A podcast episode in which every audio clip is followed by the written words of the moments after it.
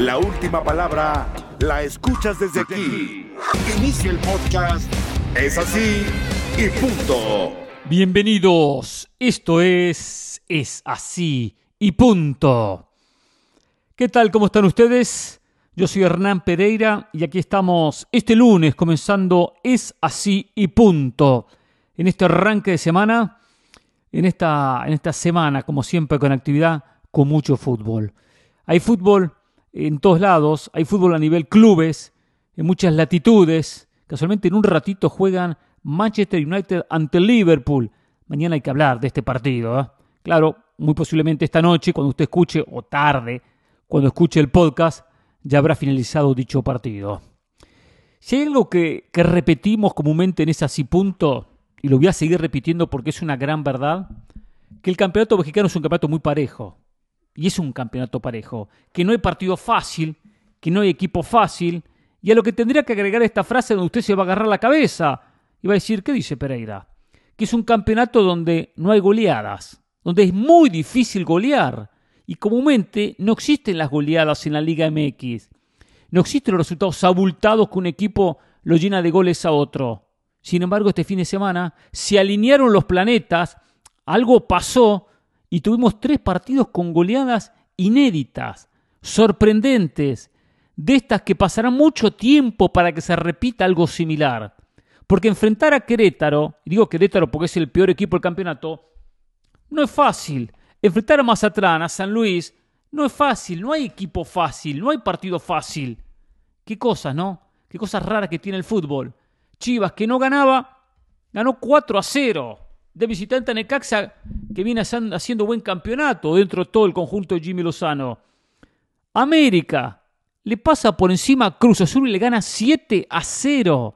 7 a 0. Y Pumas, como local, pierde ante Santos 5 a 1. Tres goleadas en el campeonato que no hay goleadas. En el campeonato que no hay diferencias. Ahora, no tengo dudas que si hoy jugaran de nuevo, Necaxa con Chivas, Santos con Pumas, América Cruz Azul, no se repetirían las goleadas. De repente ganarían los mismos, quizás gana Chivas, quizás gana América, quizás gana Santos, pero no por la diferencia que consiguieron triunfos este fin de semana. Ahora dejo un poco de lado lo de Chivas, dejo un poco de lado lo de Pumas y me quiero concentrar en la vergonzosa actuación de Cruz Azul. Y a su vez decirlo también, la excelente actuación del América. Porque acá hay que hablar de ambas cosas el excelente partido del equipo del América y el pésimo de Cruz Azul. Y comencemos con el ganador que se lo merece. Se lo merece el América. Porque no todos los días se gana 7 a 0. No todos los días en un clásico, clásico joven, lo entendemos, se le pasa por encima al rival de la manera que el América le pasó por encima. Rendimientos individuales espectaculares. Porque todos jugaron muy bien. Richard Sánchez juega muy bien porque Sendeja está jugando muy bien, porque Henry Martínez está jugando muy bien, porque Valdés está jugando muy bien, porque Fidalgo está jugando muy bien, porque todos están jugando muy bien. Hay un buen rendimiento individual. Hay una formación ya consolidada. Conocemos los 11 en América. Esta posición de Fidalgo al lado de Richard Sánchez le da mucho fútbol interior, mucho fútbol por el medio.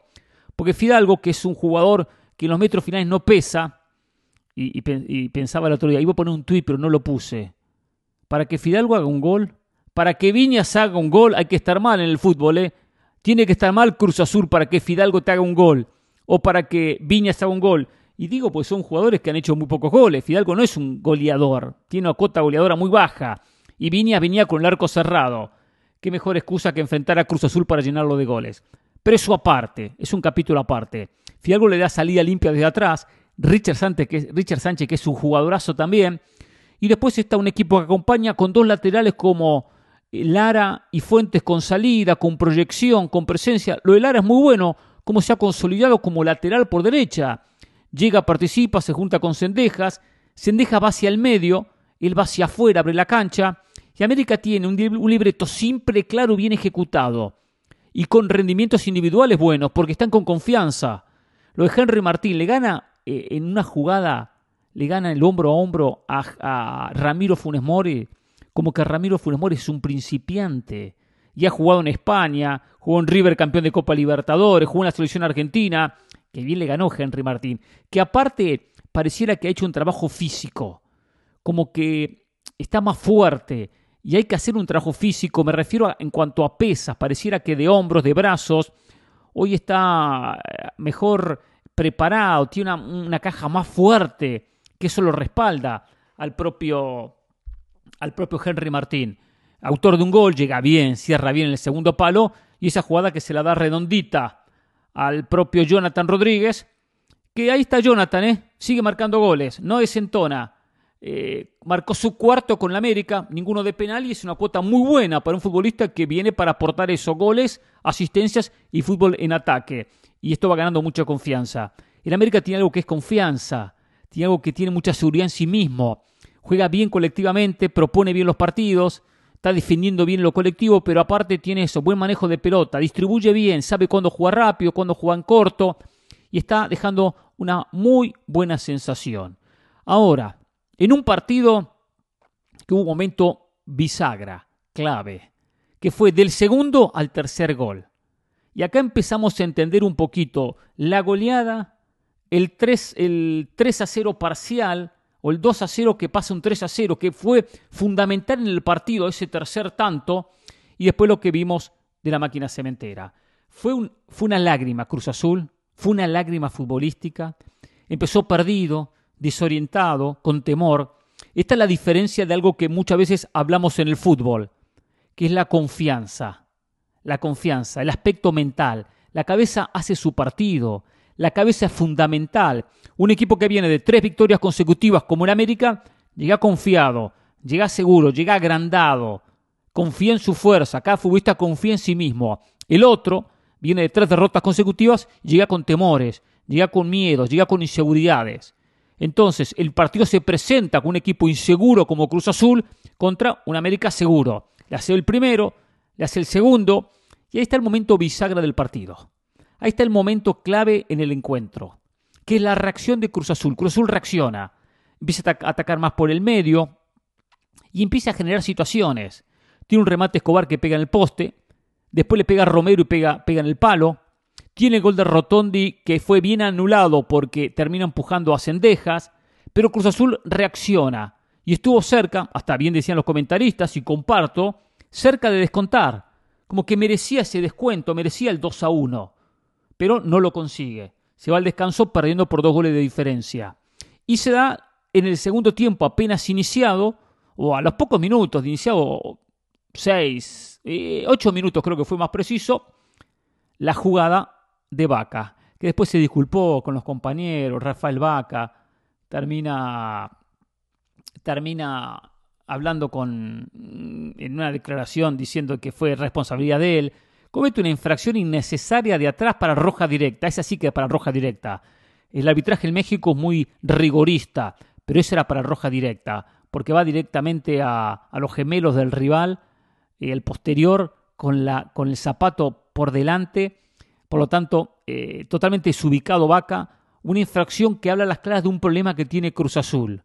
Hay muchos espacios entre las espaldas de los mediocampistas y los defensores un espacio bien aprovechado por los rivales. Muchos rivales lo aprovecharon, lo aprovechó Toluca en su momento, lo aprovechó Tijuana y el sábado lo aprovechó el equipo del América. Una falta que ahí cambia todo. ¿Por qué? Cambia todo, el partido era difícil, pero había dejado esas sensaciones Cruz Azul de poder remontar, poder conseguir meterse en el partido. Muy posiblemente no lo iba a empatar o capaz que lograba el 2 a 1 y iba a tener una inspiración individual eh, y una motivación extra pero se encuentra con la expulsión, tiro libre, golazo de Valdés, 3 a 0. Entonces el equipo se encuentra perdiendo 3 a 0 y con un hombre menos. Y ahí es donde el equipo no tuvo fuerza anímica. Es donde el equipo se cayó. Se cayó. Porque no tiene un líder. Porque no tiene nadie que tomara eh, el control. Porque no tuvo nadie para que dijera, muchachos, el partido no está terminado. No lo vamos a ganar. Pero no lo vamos a perder por goleada. No vamos a recibir una goleada histórica era para pararse con un 4-4-1, defender y aguantar y llevar el partido lo más lejos posible, 3 a 0, de repente un cuarto, de repente un quinto, pero nunca siete. Fue humillante lo de Cruz Azul, humillante. No saltaron, cuando cabeció Viñas, no saltaron ni a, ni, ni a estorbarlo, ni a molestarlo. Fue Una actuación paupérrima, un equipo que se quería ir de la cancha. ¿Domínguez va a ir a la selección? Que en esa jugada, por ejemplo, ni se mueve ni va a buscar la pelota aérea y juega en la selección mexicana. Qué preocupante, ¿eh? Antuna juega en la selección, por cierto, ¿eh? Sendejas le quitado el puesto a Antuna. En la selección mexicana de Hernán Pereira, Sendejas le quitado el puesto a Antuna. Hoy Sendejas es más que Antuna, ¿eh? porque uno siempre puso Antuna por una cuestión que Antuna venía jugando en la selección, hizo goles importantes, ha sido parte del proceso de Martino. Hoy Sendejas está por encima de Antuna, en rendimientos. Y el técnico tendrá que priorizar eso, por más que Antuna hizo mérito por su carrera, por sus momentos para llegar a la selección. Pero es otra historia. El equipo ya no quería jugar, pero no puede eh, tomarse las cosas de esa manera, sin rumbo, perdido, a la deriva, sin marcar el medio, sin marcar atrás. Y ahí es donde comenzó el festín. Viña quiso hacer un gol y se lo marcó. Encaró como nunca eh, el propio Fidalgo y marcó un golazo. Y bueno, todo, hasta Reyes marca un gol. Hasta Salvador Reyes termina anotando un gol. Fue una vergonzosa actuación de Cruz Azul. Cuando termina el partido pensé, pensé, aquí eh, el técnico Aguirre, Diego Aguirre, tiene que presentar la renuncia. Tiene que presentar la renuncia. Me enteré cuando apenas amanecí, porque me fui a dormir apenas terminé el partido. Mucha, muchos partidos, una noche de mucho fútbol, terminan tarde, a las 12 de la noche del este. Me levanto el domingo y me entero que habían despedido a Diego Aguirre. Y había que despedirlo, había que despedirlo. Soy partidario de los procesos, de aguantar a los técnicos, de esperarlos. Pero ¿quién levanta esto? ¿Quién levanta el muerto? Cuatro partidos seguidos perdidos y el último 7 a 0. ¿Cómo se mejora esto? Cuando hay una inseguridad notable en el plantel, cuando hay una, una desconfianza hacia el técnico, hacia los jugadores, hacia los compañeros, realmente que eh, eh, da escalofríos. Ojo, eh, algunos capítulos extras. Lo de, lo de Sebastián Jurado.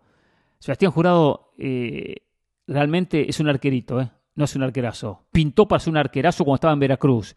Y las historias negras de Cruz Azul las está escribiendo él, lamentablemente. Y siempre fui un defensor de jurado, pero no puedo defenderlo. Yo le diría, hermano, saca alguna por lo menos, ¿eh? Saca alguna, porque todas las que iban al arco eran gol.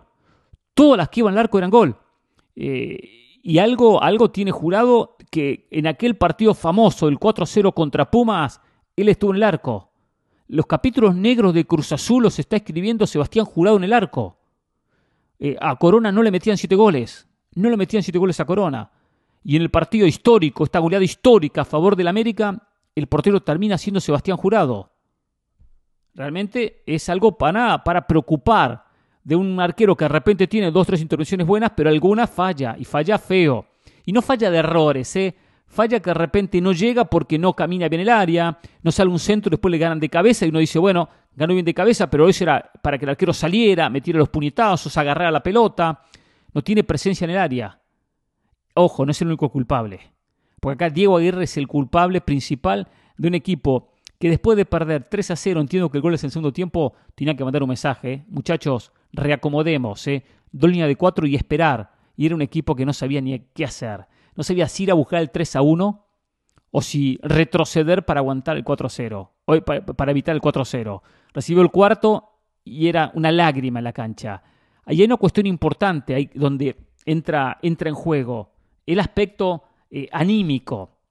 Siempre hablamos del aspecto anímico. Es un deporte de una, una importancia vital la parte anímica. Y cuando un equipo se cae, no tiene fortaleza y nadie los despierta, el banco suplente está el asistente el técnico, no hay un capitán, un tipo que, que, grite, que despierte, porque no lo tiene Cruz Azul. Y no tiene pues un equipo en formación. Un equipo donde uno ve la alineación y dice, arrancó Michael Estrada. ¿Cuánto hace que llegó Michael Estrada al equipo? Hoy hace dos partidos. Hace tres semanas que llegó dos semanas. ¿Cuánto hace que llegó Rotondi? Hace cuatro semanas o menos. Eh, ¿Cuánto hace que llegó Funes Mori? Y hace dos semanas. O sea, así se arma un equipo. Se arma un equipo, entiendo que hay una base, pero tres titulares han llegado en los últimos días. O sea, no hicieron pretemporada.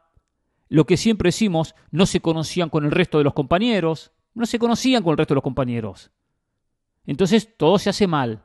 Desde la parte directiva, que refuerza un equipo o debilita un equipo en medio del campeonato. Sí, en la mitad del campeonato. Esto no es PlayStation, muchachos. Y esto para Velázquez, responsable directo también de, este mal resultado y de esta mal situación de, Cruz Azul. Aguirre responsable, Velázquez como directivo principal responsable y los jugadores son responsables. Acá son todos responsables. Echaron a Diego Aguirre. A los futbolistas no lo van a echar. El Potro Gutiérrez ya estaba ahí, entró con la sub-20 sabiendo que iba a ser eh, espacio para en su momento escalar y le van a dar el, equipo. Perfecto, quizá le vaya bien y lo levante. Muy posiblemente lo pueda levantar. Pero no podemos armar un equipo en el campeonato. El equipo hay que ya tenerlo armado en la fecha 1. Y después de a poco voy incorporando jugadores. Pero con minutos, en partidos decisivos, en partidos decididos, perdón. Cuando faltan 10 minutos pongo a uno, pongo al otro. Lo voy llevando de a poco. Pero acá empieza Cruz Azul a, a comenzar un torneo donde no hay una, una igualdad en lo físico, porque Defensa y Justicia estaba haciendo el mismo trabajo en lo físico que DC United, y no, son diferentes momentos de la temporada. Y digo Defensa y Justicia porque Rotondi llegó de Defensa y Justicia. Y el propio Michael Estrada, que Estrada individual, quería hacerla al solo, encaraba entre tres, no, no sabía ni qué hacer con la pelota. Quien era suplente en el DC United. Suplente, ¿eh? Me tocó hacer algunos partidos del DC United y Michael Estrada era suplente. Entonces, ¿en qué estamos? Ahora, ¿tiene culpa el técnico? Claro que lo tiene. Claro que lo tiene. Porque el técnico es quien pone a Michael Estrada. Y la directiva quien se lo trae porque se fue Santiago Jiménez. Santiago Jiménez había que trabajar de otra manera. Son pequeños detalles que influyen en un equipo sin rumbo. Un equipo que pasó una de las peores eh, eh, eh, capítulos de su historia, uno de los peores capítulos en su historia. Un capítulo que realmente va va a recordar por el resto de su vida, que el América va a gozar y disfrutar por el resto de su vida. Lo de Cruz Azul realmente fue vergonzoso. Ahora habrá que intentar reconstruir un conjunto, que no va a ser fácil, porque estos resultados dejan heridas, heridas muy profundas que no van a cicatrizar aunque venga el mejor técnico del mundo. Es así y punto. Llegó la hora donde la autoridad habla. Es así y punto. No podemos dejar de hablar del triunfo de Chivas, el gran triunfo de Chivas y la goleada que sufrió Pumas en Seúl. Comencemos con el rebaño sagrado, que el viernes le dio una alegría a su gente, la primera de la temporada, la primera del campeonato, con este contundente 4 a 0 a Necaxa. Mire que Necaxa es un equipo sólido, ¿eh? Necaxa es un equipo de, buen campeonato, eh, regular en los primeros puestos, sin embargo se comió un baile. Cuando el arco se abre, se abre. Cuando el arco, cuando el goleador marca, qué importante que es. Saldívar hacía mucho tiempo que no marcaba un gol, eh, eh, sacando los penales, ¿eh? o aquel que marcó tras un penal que el arquero le ataja y en el rebote termina consiguiendo la anotación. el goleador vive del gol, Saldívar vive del gol, y cuando él consiga anotar, eh, una buena pelota, buen desborde por izquierda, es una confianza en los compañeros. El goleador la mete, el goleador ya da, manda un mensaje diferente a los compañeros. Chivas fue un equipo amplio, ¿qué digo amplio? Ancho. En, lo ancho de la cancha siempre había dos hombres abiertos, a veces los carrileros, a veces eh, delanteros que rotaban esa posición. Lo hacía Sánchez o lo hacía Calderón por la banda. Eh, y desde ahí comenzaba a sacar, a sacar diferencia. Brizuela lo hacía eh, por, el costado, por el costado izquierdo por momentos, lo hacía por derecha porque puede variar por ambos lados, Sánchez saliendo mucho por la banda, por la banda derecha constantemente, eh, eh, Calderón cuando entra ya en lo que, en lo que es la segunda etapa, y realmente le dieron amplitud, abre la defensa rival, lo trabajó bien desde ese punto de vista Ricardo Cadena. Ahora, fue un partido con llegadas para ambos lados, con muchas llegadas. Tuvo Chivas una contundencia que Necaxa no tuvo. Porque Chivas llegó mucho, ¿eh? muchos remates de Chivas, pero muchos remates también de Necaxa. Le digo más, creo que hubo un remate más en la estadística de Necaxa eh, que lo que tuvo Chivas. Pero la mitad de los remates de Chivas fueron al arco. Le, le agregó la puntería, le agregó la contundencia, algo que no había tenido. Los 15 remates de Necaxa, 14 desviados. Entonces, la puntería careció en el equipo de Jimmy Lozano. Pero Chivas fue armando su fútbol, fue encontrando algo similar a lo que nos venía mostrando ahora, ¿eh? Fútbol veloz por fuera, con velocidad, eh, a uno dos toques, pero le agregó ese peso en el área. Y ese peso en el área es fundamental. Quien culmine, quien termine. Y un poco lo que hacíamos referencia hace un ratito, la confianza del futbolista. Va ganando confianza. Cuando va llegando y anota. Cuando gana un a 0 y la responsabilidad del rival. Cuando los pocos minutos del 1 a 0 de Saldívar aparece Alvarado, que Alvarado tiene que ser titular en este equipo. No entiendo por qué en algunos partidos termina siendo suplente. Hay que recuperarlo si es que el rendimiento no es el óptimo. Pero es un futbolista para arrancar, porque a Chivas no le sobra nada en ataque. Ahora va a recuperar Angulo en los próximos partidos. Y bueno, consigue el segundo Alvarado. Con muchas pelotas de atrás hacia adelante, del fondo hacia atrás en el pase, que es lo ideal en el fútbol. Se habilita a todos los compañeros cuando llego a línea de fondo y pongo el pase hacia atrás. Ya con el 2 a 0 lo manejó el partido.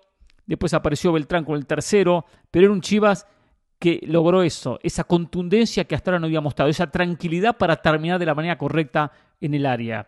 Un triunfo que ilusiona. Ojo, Chivas está todavía fuera de repechaje, tiene un calendario complicado, tiene mucho que mejorar, pero mucho mejor es lograr una mejoría desde la posición que tengo una confianza, que gané, que goleé, que gusté, que, que, di una, un baile futbolístico, que gané 4 a 0. Desde ese punto de vista mucho más fácil enfrentar el resto del campeonato tratando de poder seguir subiendo la tabla y poder eh, terminar en zona de, de repechaje.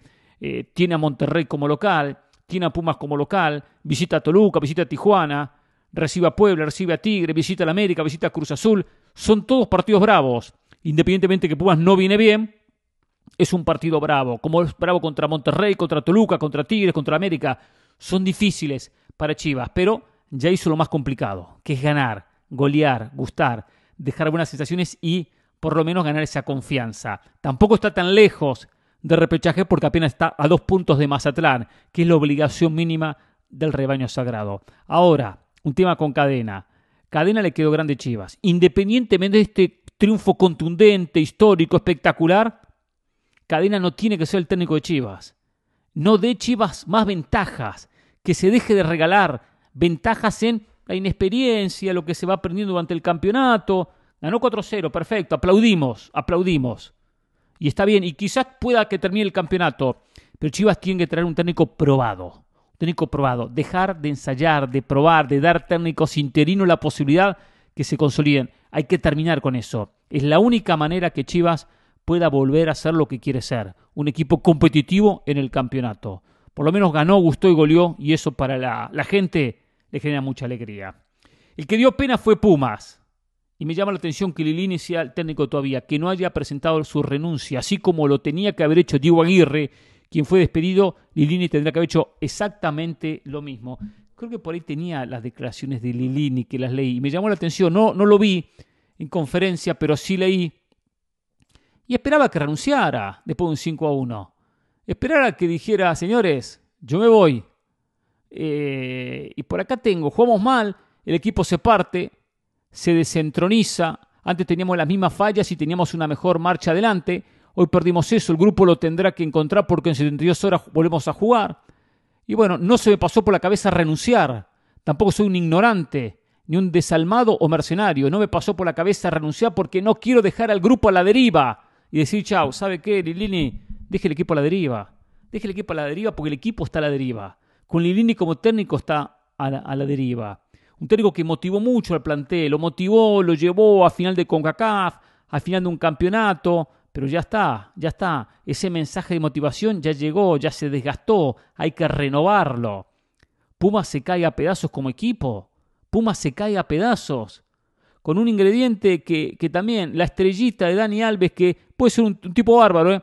Tengo los mejores de los conceptos por Dani Alves. Como futbolista no rinde. No puedo acusar a Dani Alves de esta goleada. Es parte del problema. Es parte del problema. No es el único problema. Pero también genera internamente en Pumas una sensación de el diferente, el favorito, el que se lo trata de otra manera. Eh, la directiva no tiene plata para pagar unos buenos sueldos, pero sí tiene plata para traer a Dani Alves. Todo eso se, lo cuestiona el futbolista. Y bueno, después vemos lo que vimos contra Santos, un equipo impresentable. Santos hizo cinco goles, podría haber hecho ocho. Le anularon tres goles. Dos o tres goles le anularon por posición adelantada o por diferentes situaciones, especialmente por estar adelantado. De cabeza ganó siempre. Ganó siempre. Lo de Julio González impresentable. Que ataje alguna, ¿eh? Y la que atajaba con inseguridad. no es arquero para Pumas. Julio González no es arquero para Pumas. Una tarde eh, pésima. Y hablamos de Santos, que no es Tigre, no es Monterrey, no es Toluca. Santos. Es un equipo que está bien, se está ingeniando con lo que tiene para competir en el campeonato. Está haciendo tremendo campeonato, está quinto. Pero no es un plantel espectacular ni un equipo que uno diga aspirante al título. Eh, tampoco trajeron un técnico bárbaro, se quedó Fentanes y está haciendo un trabajo bárbaro, notable. Pero que le meta 5 en CU y que le genere prácticamente 5 o 6 situaciones más claras de gol. Las estadísticas dicen que hubo cuántos? 16 eh, remates, 10 al arco del equipo de Santos, que 5 terminan en anotación. Pésima actuación de Pumas, vergonzosa actuación de Pumas, tan lamentable como la de Cruz Azul frente al América. Así, tan lamentable. Lo peor de Pumas que viene de comerse cada goleada impresentable. Eh, pierden 3 a 0 contra el América, pierden 3 a 2 contra San Luis ganando 2 a 0, pierden 5 a 1 contra Santos, pierden 6 a 0 contra Barcelona. O sea que hablamos de 6 más 6, 12, 12 y 5, 17. 17 goles. 17 goles en los últimos 4 partidos. Tres oficiales y un amistoso. Un promedio que supera 4 goles por partido. 4 goles por partido. Entonces, eh, muchachos, ¿en qué estamos? Eh, ¿Nos trabajamos la defensa? ¿Nos trabajamos la línea de atrás? ¿Nos preocupamos? Lo de Freire es muy flojo. Lo de todo Pumas es muy flojo. Eh, y bueno, se ven las consecuencias de un equipo que está totalmente también perdido en el campeonato. Que la inercia lo, llevará a seguir disputando el mismo. Que tiene ocho puntos y está tres del repechaje. quizás se meta. Y después van a decir que bien, Lilini levantó el equipo. Lo de Lilini es muy pobre como fue tan pobre en el campeonato pasado. Después se metió en el repechaje, disimuló, ganó un partidito, y, y, jugaba con cacás paralelo. Pero el balance de los Lilini no es bueno, ¿eh? No es bueno. Y bueno, las consecuencias se lo vio en Seúl este, este domingo, una presentación realmente eh, eh, pésima. No tengo dudas, no tengo dudas que hoy Miguel Mejía Barón, la dirigencia de Pumas, ya le pusieron fecha de caducidad a Andrés Lilini. El límite es la decimaséptima fecha. Ese es el límite. Cuando Pumas el próximo primero de octubre juegue su partido, creo que juega el 30 de septiembre, contra Juárez. Ese va a ser el último partido de Lilini. Si clasifica tendrá una semana más, un partido más. Ahí termina la historia de Lilini, no tengo ninguna duda. Porque el balance es más lo negativo que lo, de, que lo positivo del técnico argentino. Algunos recordarán aquella historia eh, espectacular contra Cruz Azul y la gran remontada, hay que culpar más a Cruz Azul que premiar a Pumas. Algunos recordarán aquella final de CONCACAF llegando al partido decisivo contra Seattle pero el partido importante lo terminó perdiendo. ¿eh? Y la final de aquel campeonato también la terminó perdiendo. Entonces ya cumplió. Le, reforzaron un plantel con jugadores interesantes, por lo menos con mejor de lo que tenía, eh, para que no se quejara, para que existiera por lo menos la idea de un equipo más competitivo. Y, bueno, y nada, entiendo, que Salvio, por problemas físicos, no pudo jugar, pero tiene a, Del Prete, que fue suplente y tiene a Dani Alves que juega los 90 minutos y a parte del campeonato utilizó al propio Salvio y a Dinero, a Dinero no lo vendieron, a Dinero lo mantuvieron en el plantel con una renovación importante. Por lo tanto, tenía con qué para competir, o por lo menos para no pasar vergüenza como pasó ayer a la tarde, al mediodía, contra el equipo de Santos. Lo de Pumas también entra en la lista de lo vergonzoso del fin de semana. Es así y punto. Llegó la hora donde la autoridad habla. Es así y punto. Mañana entraré en detalle para hablar un poco del Real Madrid, para hablar un poco de lo Barcelona, para hablar del Atlético Madrid. Pero ya hay una sensación tras estas dos primeras fechas del campeonato que termina siendo la Liga Española más de lo mismo. Y digo más de lo mismo porque el Real Madrid tranquilo, con plantel, con categoría, sin Casemiro que hoy se despidió, se despidió con lágrimas. Eh, espero volver, lo prometió volver le pasó por encima al Celta de Vigo le ganó por 4 a 1. Independientemente que Iago Aspas de penal lo había empatado transitoriamente, pero luego apareció un Luca Modric espectacular. Qué golazo Luca Modric, qué definición espectacular, exquisita y qué pase que le mete a Vinicius para el 3 a 1 parcial. Luego llegó Valverde para el 4 a 1 definitivo. Pasan los años y sigue rindiendo de una, con una categoría, con un nivel Luca Modric impresionante. Fue bueno del Barcelona, que lo trabajó el partido, pero lo ganó al, a la Real Sociedad 4-1. Es un partido difícil, siempre complicado jugar eh, de visitante frente al conjunto de la Real Sociedad. Empezó ganando 1-0, apenas aparece Lewandowski para la apertura. Lo empata Isaac y después lo fue trabajando, le costó mucho, pero apareció Dembélé, Lewandowski, apareció Fati. Ansu Fati, importantísimo para este Barcelona, recuperar a Ansu Fati. Importantísimo, clave, fundamental. Y bueno, dio vuelta la historia para un 4-1. Es decir, que los equipos que más invierten, que más gastan, que tienen tremendo plantel, empiezan sumando puntos y se acomodan el campeonato. Real Madrid está en el grupo de los líderes y Barcelona está en el grupo de los, de los segundos con cuatro puntos. ¿Y dónde queda Atlético Madrid? Había dejado muy buena sensación en el partido inaugural, en el partido eh, debut de la liga contra el Girona, en un 3 a 0 contundente, con Morata siendo figura. Aquel partido, no frente al Girona, perdón, frente al Getafe, y ayer decepcionó contra el Villarreal como local, no pudo ganarle al conjunto de Unai Emery, perdió 2 a 0, una pobre imagen del equipo de Diego Simeone, que después sobre el final terminó con 10 porque fue expulsado Molina, pero independientemente de eso igual no influyó porque el partido ya estaba eh, eh, perdido a esa altura. Lo del Atlético fue flojo, fue malo, pocas ideas en ataque y volvemos a ver, después de una larga pretemporada se repite un plantel que bien entiendo que Villarreal es un equipo más duro, que lo que pudo haber sido eh, eh, como rival del Real Madrid el Celta de Vigo. Pero jugaba en su casa, jugaba como local, con una inversión mayor. Y es esto lo que uno le reclama a Simeone, más regularidad en los campeonatos. Porque estos puntos que pierden ahora, después le cuesta carísimo. Después es remontar de atrás, venir remando desde atrás. Es muy difícil para un Atlético Madrid después descontarles puntos a un Barcelona o a un Real Madrid que ya se acomodó 6 sobre 6 y ya toma el liderazgo de la liga. Y va a ser seguramente en un par de semanas único líder porque hoy comparte con Villarreal, con Betis y con el Osasuna.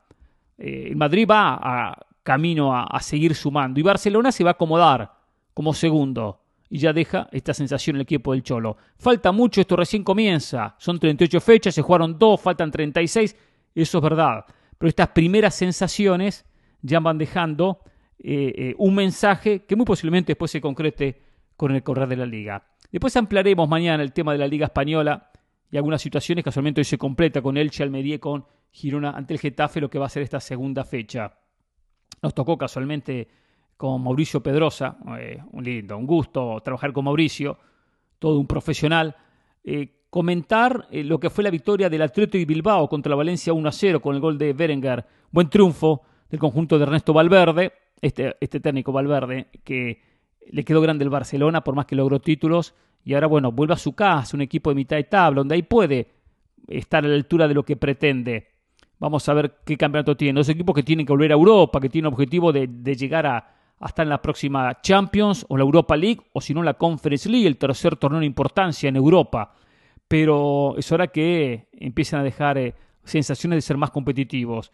Lo de Genaro Gatuso no fue bueno, había debutado con victoria, pero no pudo Frente al Bilbao el equipo decepcionó, le faltó idea, se repitió mucho en centros, encima se, lesionó a Hugo Duro, o tuvo un partido durísimo y lo terminó, terminó perdiendo. Vamos a ver si Gatuso logra mejorar este Valencia histórico, pero que está pasando por un momento realmente muy, pero muy delicado.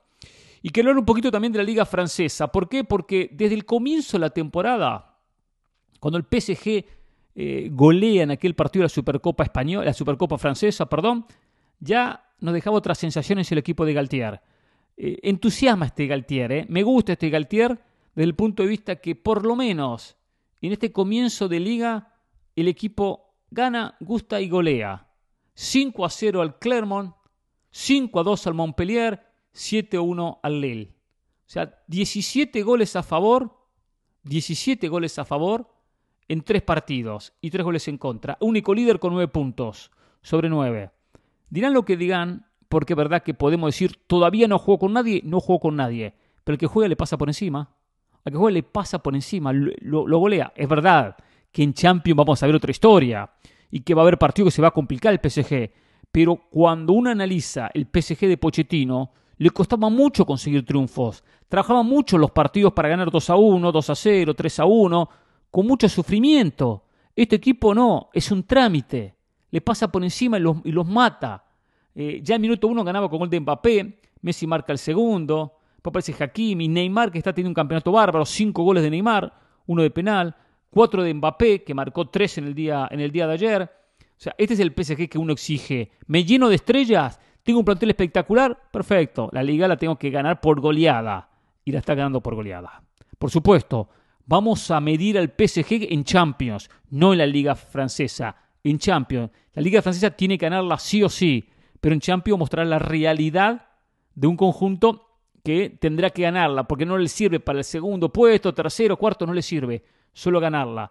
Pero por lo menos las sensaciones que deja hasta ahora son más que positivas.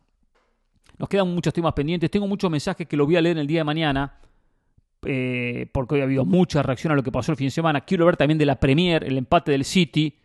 Vamos a ver qué pasa más tarde con este Manchester United jugando hasta el Liverpool, a ver si levanta el conjunto de Cristiano de Eric Ten Hag y a su vez qué pasa con Cristiano y su futuro.